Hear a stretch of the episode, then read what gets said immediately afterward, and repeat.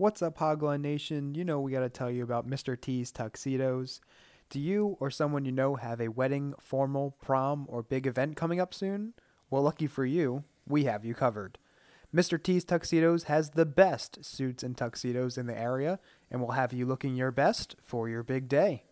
With their main store located in Minersville, PA, they also offer fitting services located in Center City, Philly, as well as on-site fittings at your preferred location. Make sure to mention that Hogline sent you when you visit in-store or reach out with an inquiry. To take a look at their catalog and for more information on all that Mr. T's Tuxedos has to offer, visit MrTsTux.com. That's MrTsTux.com. And remember, you only have one shot at looking your best. Be sure to take it with Mr. T's Tuxedos. What's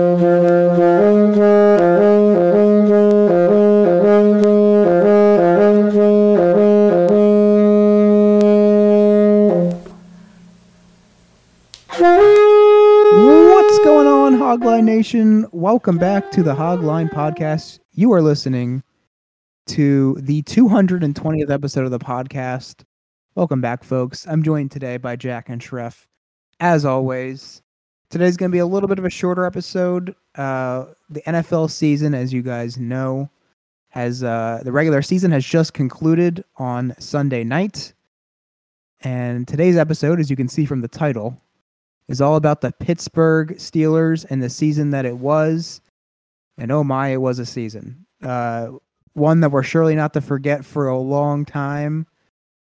And I'm excited to talk about it because I think there's a decent amount to talk about and what the prospects look like going forward as we move into 2023. Because as we know, and as we've reiterated on this show, the 2022 season is just a setup for 2023 and beyond. So I don't know. We don't have a structure really for this episode. We're kind of just going to have a off-the-cuff kind of conversation about the Steelers and kind of the state of the franchise right now. I guess I can, before we get into it, kind of just recap what happened in Week 18. I think that's a good natural place to start.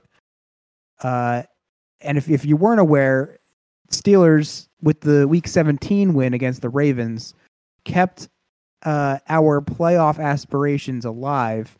But we needed some help, did not control our own destiny. Steelers needed a win Week 18 against the Browns at home. That did happen by a score 28-14, keeping Mike Tomlin's remarkable streak of non-losing seasons alive and to 16. So an incredible feat. I feel like the players, if we couldn't make the playoffs, I feel like they took solace in the fact that they kept the streak alive. And they were happy to do so and grateful that they did. So we took care of business. The Bills needed to beat the Patriots, and they did. I don't remember the exact score. I think it was by 12. I think it was 35-23, if I believe. That game was close for a while. Bills kind of pulled away at the end thanks to two kickoff returns by Naheem Hines. That was pretty crazy. And they have a lot of positive momentum going into the playoffs now. And Damar Hamlin as well seems like he's recovering better than expected, which is a very, very good sign. And they definitely really wanted to win that one for him. However, the game that did not go the Steelers' way, which is very frustrating, was the Miami Dolphins defeated the New York Jets 9-6, and I don't know how you guys were watching on Sunday, but I went over my friend's house and we had three TVs up. It was all the three games the Steelers needed. And that game, you know, they're Bills fans. Obviously, we're Steelers fans. So that Jets-Dolphins game was on the side TV. And we were right to put it there because it was a heaping pile of garbage. It's a stinker.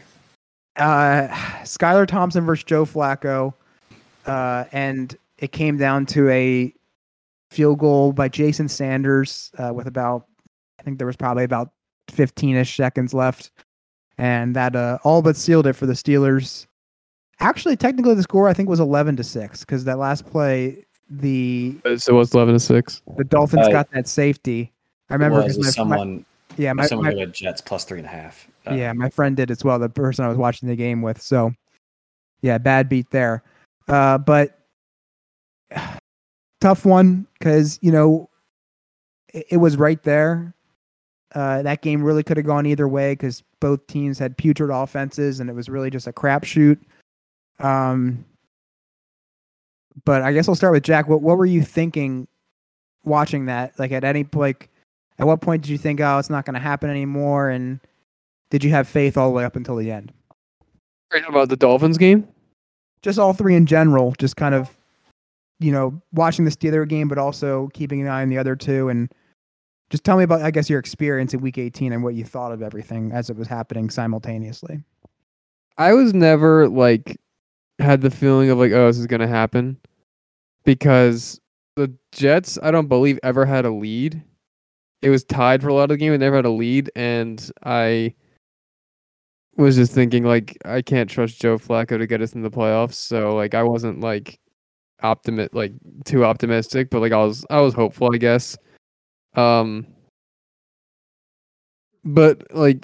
even after the Dolphins won, I wasn't really that upset missing the playoffs. I would probably be disappointed if we lost, and that's how we didn't get in. But no, I wasn't upset missing the playoffs with the way everything unfolded on Sunday with Week 18. Largely because playoffs weren't the expectation going into the season.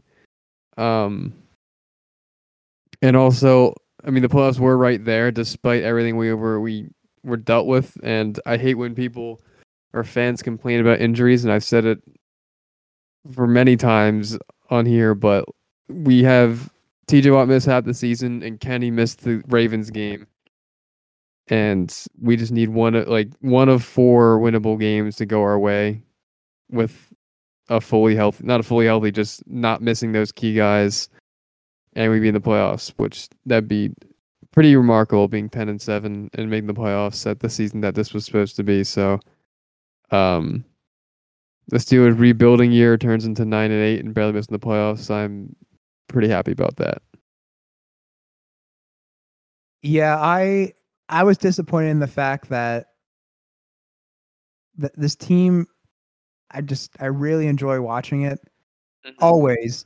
It was a little rough in the beginning of the year, but once Kenny got in there, and especially with this winning streak going along, it just added that little extra, it was even more fun. I'm I'm not ready to not watch this team next week. Yeah. So that was just disappointing.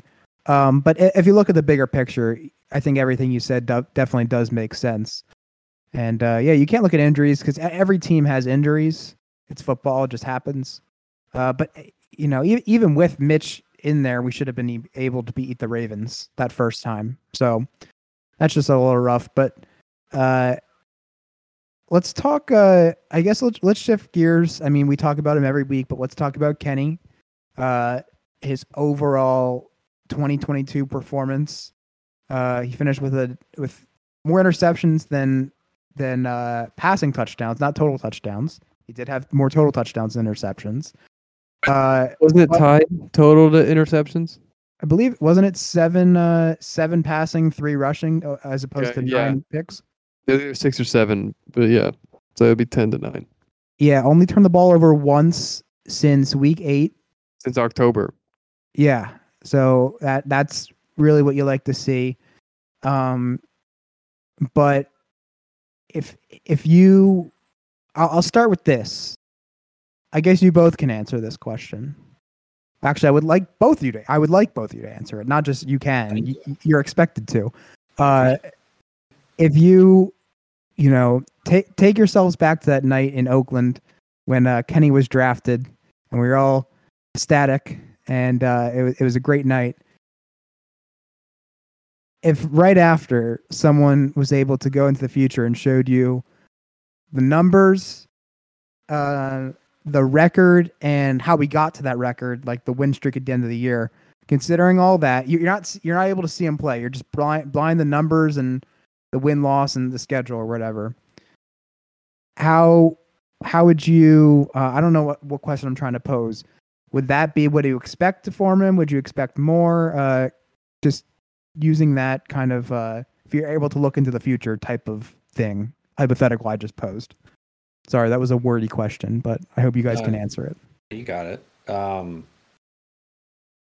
think that was, I'd say that you told me, so you're saying just the stats. I'm not seeing like the comeback wins, the game winning drives, any of that stuff. I'm just seeing stats. You can see the scores of the games too. Scores of games, stats, total record, win streak, all that stuff. I would say pretty expected. Someone who has the Pitt bias mixed with the somewhat anti-Steelers thing that we have going on here with the Eagles-Steelers kind of rivalry thing somehow. I think with Kenny, for me, I was cautiously optimistic just because obviously he had one of the coolest season ever, senior season at Pitt, and making throws that I had never seen him make before and making decisions that I'd never seen him make before. There was still that thought of I had watched this guy the previous 3 years. He would make those plays less frequently than senior season, but he would make those plays. He'd be like, "Oh, wait, there could be something there." But more often than not, those first couple of years, it was plagued by a lot of "what was that" type of moments. I think that's a hard thought process to break through, especially when you've seen it year after year, and then you're your last year there, all of a sudden that all changes. But yeah, I kind of figured that there was going to be a little bit of a learning curve.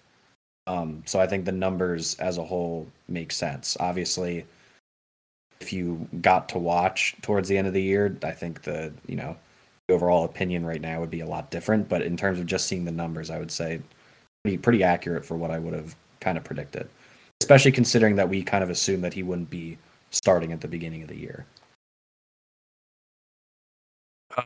To go off of what Shref said, I think his numbers are kind of statistically, I guess, maybe comparable to the beginning of his college career. But the kind of the intangible moments the clutch genie had throughout this season was the flash of what he was at the end of Pitt, in his senior season.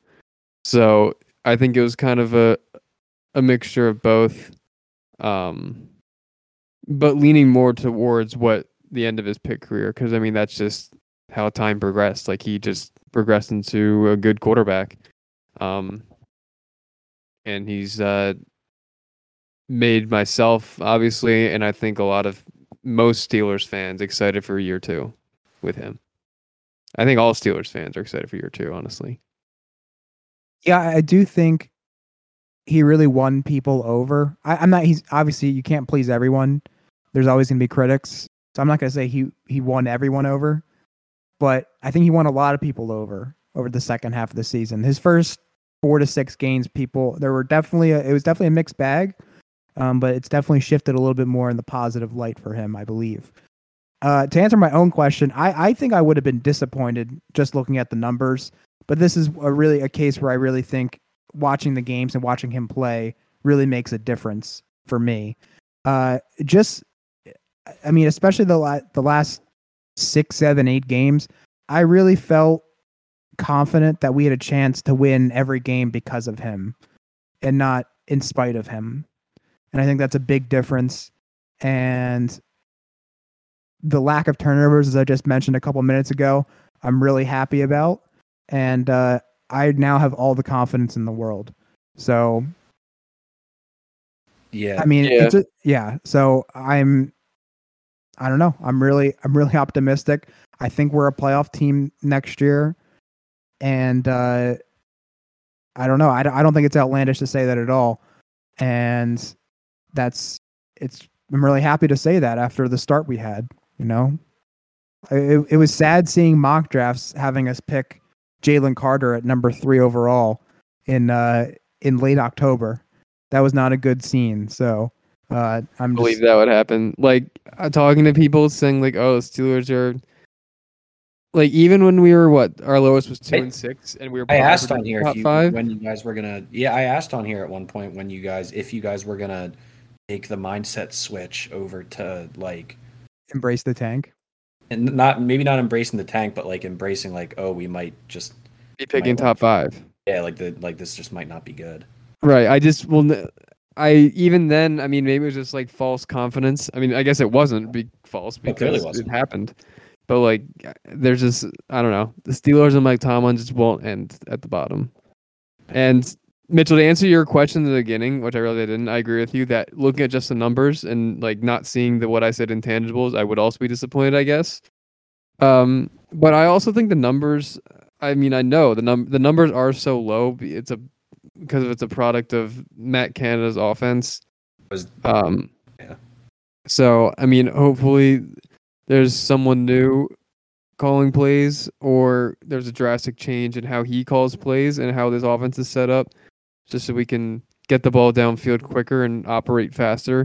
I mean, I do get where our identity, quote unquote, is run first. We're a run heavy team, and the second half of the season, Najee and the run game in general looked really good. So, like, that formula kind of works, but I just know Kenny and the young weapons he has that.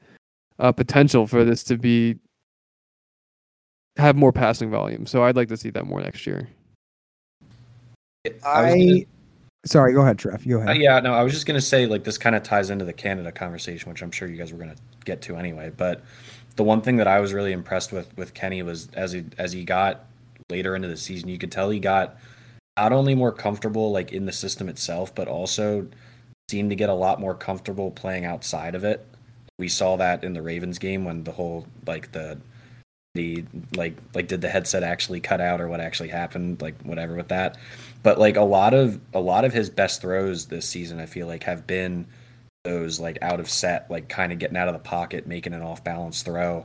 Like, you could tell he just got a lot more comfortable within himself and the throws that he, like, knew that he could make. So I think that also clearly helped the offense, because you guys said broken record on here, just the play calling was just never very inventive and didn't allow, you know, to do much outside of what they had. And you could just tell, like, Kenny week by week just got a lot more confident in himself more than, like, the scheme and in it, like, a scheme as a whole, I guess. But that's what I was most impressed with him. Yeah, that's a good answer, and I do concur. And I do also concur with what Jack said of the sentiment of wanting Matt Canada gone and bringing in a fresh face, as I mean, I'm sure 95% of the Steelers fan base does. However, I am pessimistic that will actually happen. I do think I get the sense that Tomlin wants continuity. Kenny might lose his job. Yeah, you could say that too. However, I did look it up. I think the Steelers still averaged 19 points per game over the last 7 games when we won 6 of 7. So I do think it is misleading.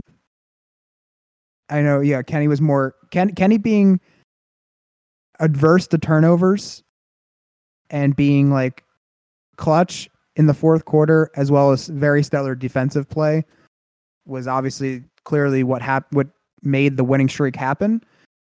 But I think if I had to guess right now in September who's calling the plays, I still think it's him. Just because I don't think, like I said, I think the number one factor is Tomlin wants continuity and doesn't want Kenny to have to go through that in his second season. Now,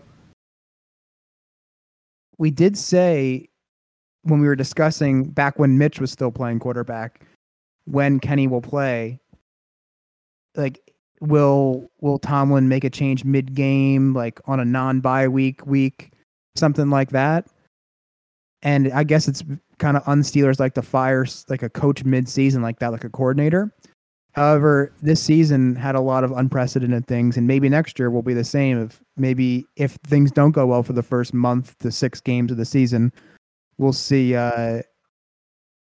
someone else call the plays. So, I don't know.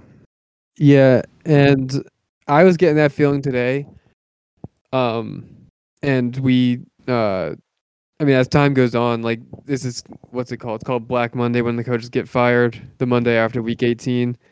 Like, as time progresses past Monday, we're at Tuesday at time of recording. Like, it's less and less chance he will get fired. And, like, I know I've been saying I want him gone the whole year, but if Tomlin decides to bring him back for, as Mitchell said, like, that continuity factor, maybe it was just because I'm a fan of the Steelers, but I have, like, so much of a blind confidence, or I'll just follow Tomlin blindly, that if he trusts Canada for year two of Kenny, not year two, or I guess year three of Canada, but like, if he brings Canada back, I have to believe that some things will change in the offense. So, like, I'm talking to myself into, like, him coming back again next year, it won't be the worst thing. Like, I hope the offense is just revamped and Kenny has input maybe, and I don't know. But again, I could definitely see what your point that he may be back, which I agree. Right. All right.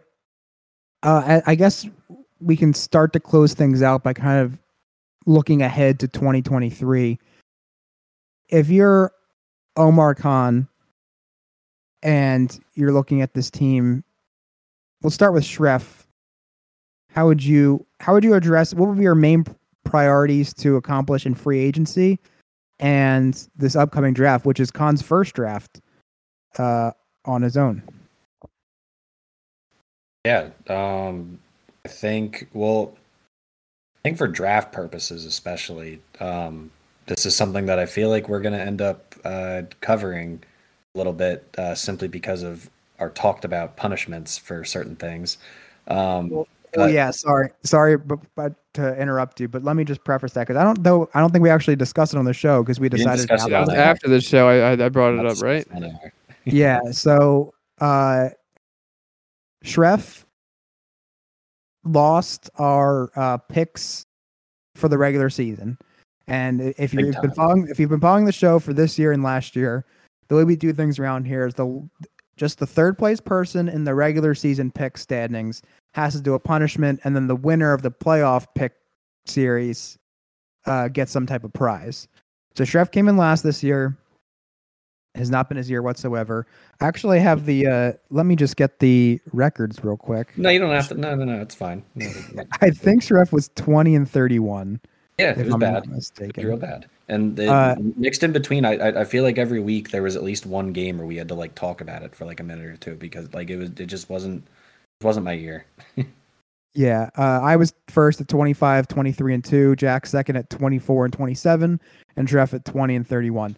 So back to the punishment. So what we decided we're going to have Schreff do is he's going to have to put together a scouting report for the top 30 tackles in this upcoming draft. And, we thought, you know, it'd be good for the show. We're going to be very well versed in the offensive tackles as a collective unit, and it'll make our draft prep and mock draft shows better and more informative. Because usually we kind of limited knowledge of the offensive linemen for the most part. So this will probably be helpful. Even for Schreff, we thought, you know, he may enjoy it for the first 10 to 15. But as he gets down the list, it's going to become more of a chore as opposed to something he wants to do. So that's the punishment. And it's got to be a full scouting report. He's got to write strengths, weaknesses. And I forget, we had a couple other sections of player comp. Yeah, that too. Yeah. So look forward to that in the next few months, Hogline Nation. So if your team is looking at tackle, which the Steelers may be, that's kind of how we got into this conversation here. Come to the Hogline podcast for I'll be your guy. For all that information. So anyway, back to the original question at hand. If you're the Steelers GM, what are you looking to do in free agency and the draft? You kind of preface it with maybe looking at tackle. Yeah, so I think tackle. I'd like, for me, the overall thought process I think going into this offseason should be assuming that that the Steelers front office is thinking the same thing that most people are thinking, which is it seems like Kenny's the guy. He's the guy. If he's the guy, we gotta build. They did a very good job by giving him George Pickens, who, I mean, we could have a 30-minute episode on him alone. That guy's real cool.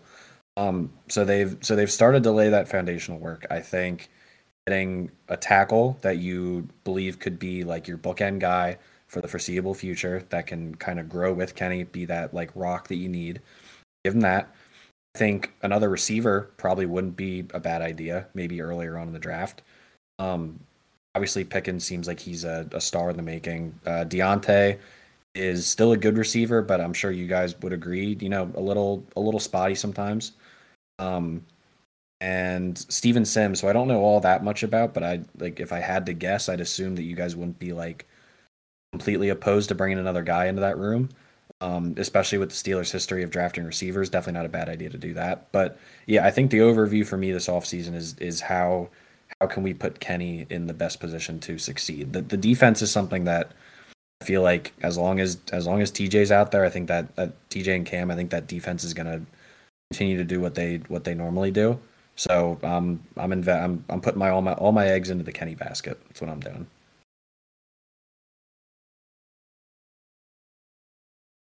Yeah, that's a good answer. You got definitely have to support your young quarterback, and you know, not only in the draft but be aggressive in free agency when you're under the rookie contract for a quarterback. That's probably the biggest luxury in sports. But Jack, I'll pose the same question to you. What's your first instinct to do kind of with free agency and the draft? We'll start with free agency, and we do have that luxury that we have our quarterback under a rookie contract. It's not as big of a luxury for the Steelers because we have three massive contracts on defense with T.J., Minka, and Cam, and we also have Deontay paid pretty handsomely as well. But regardless, we do have some money to spend. I just looked it up. We are 15th in cap space now. Okay, yeah, so that's what I thought, like right around the middle of the pack. You can do some damage with that, right? I mean, it all depends who's available and at the right price, of course.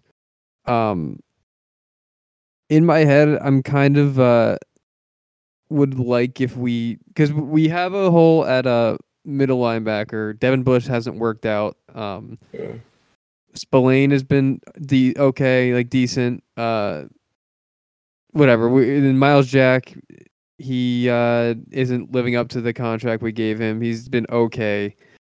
We could use another guy in the middle. And I'm kind of at PTSD of like drafting another middle linebacker like Devin Bush and whiffing on him again.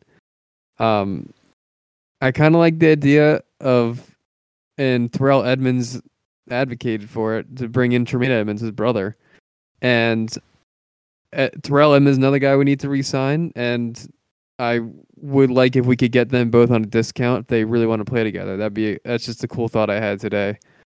So maybe address that need through free agency, and then with those top three picks we have picks 17, 32, and 48. Yeah. Chase Claypool, right. I would like us to do we need to get a new cornerback, like a true number one or like a lockdown cornerback. An offensive tackle would help a lot in pass protection because Dan Moore is just awful in pass protection. The O-line in general, I've said it to Mitchell, I think, but and I said it in the beginning of this episode, we improved tremendously in the run game, and our offensive line has been healthy the entire year. Our core starting five has played 99.5% of snaps. Did see that. So, and that helped a lot, just getting that chemistry down for the rush game. So we've been good at run blocking, but pass protection, we still need some help. So to add a tackle would be ideal for that, to do through the draft. And then with the other pick, we need to get some depth on the defensive line. Cam Hayward's still really, really good, but he's getting up there in age, so we need to look towards the future a little bit. and just get a solid piece for the future and to contribute now too.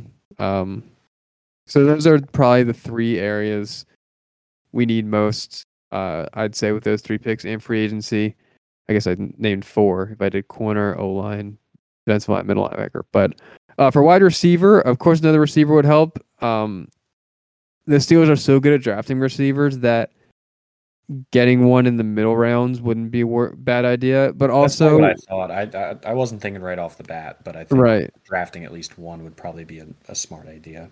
But we also get Calvin Austin back next year, our rookie this year out of Memphis, who missed the whole season.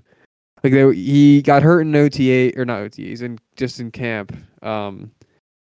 And it was like kind of up in the air. He may come back, but then the window closed. So then he was just kind of, this is a lost season for him. But if he's back and healthy next year, that could add a whole new element to our offense because he's insanely fast, can really stretch the field. And he looked good in camp before he got hurt. So I'm excited for him. It's kind of a under the radar guy. But I'm very excited for this offseason. I mean, I said it to Tim today, and this is, of course, an optimistic fan talking, but it's not out of the realm of possibility for us to be the fourth best team in the conference. With above us being the Bills. I'm talking about next year, too. Bills, Chiefs, and Bengals.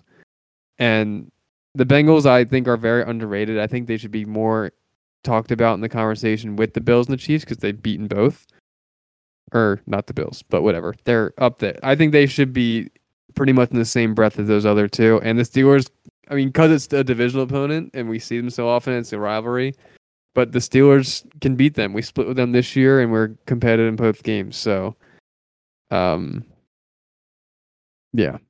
Mitchell, what do you got? Yeah, I do think you've won me over in terms of looking at. So, I mean, I'm talking about our first round pick, our 17th overall pick at the moment.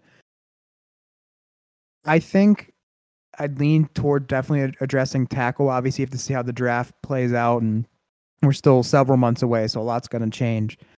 And you have to see how the picks beforehand play out. But I think I'd probably lean tackle there, just because you do bring up a good point of our historical strength of finding value in the middle rounds at receiver.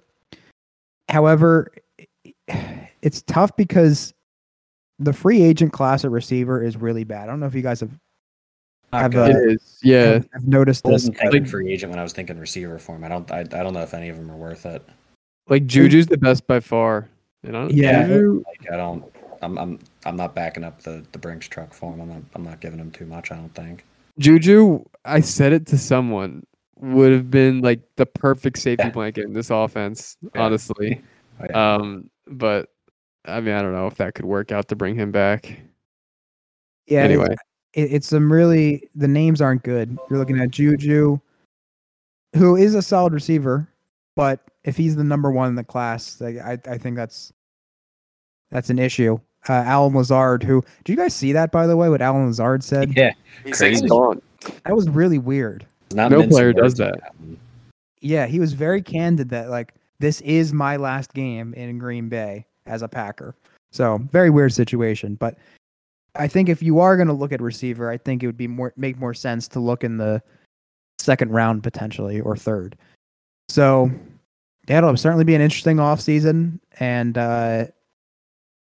I don't know. I'm really excited for the draft now. I know that the season's over. I know we still got the playoffs. I know our Steelers aren't in it, but yeah, it's a good time. It's a good time. The playoffs are right here, and if you haven't listened to that episode, which will already be out by the time this episode's out, please sure to check that out. We have our wild card preview and our picks there, and we decided the prize for that one is just going to be cold hard cash. $50 each to the winner. So that's going to be our prize for the winner of our playoff pick segment. So anything else before we close out the episode today? I mean, disappointing at the end that we couldn't get in, but I think overall, I think it exceeded most people's expectations. Future looks promising. Thank you. All right. Thanks for listening, folks. Be sure to follow us on Instagram at Hogline Podcast. And yeah, have a good one. If your team's in the playoff, good luck. Except if you're the Eagles, sorry, Shruff. And yeah, go football. See ya. Peace.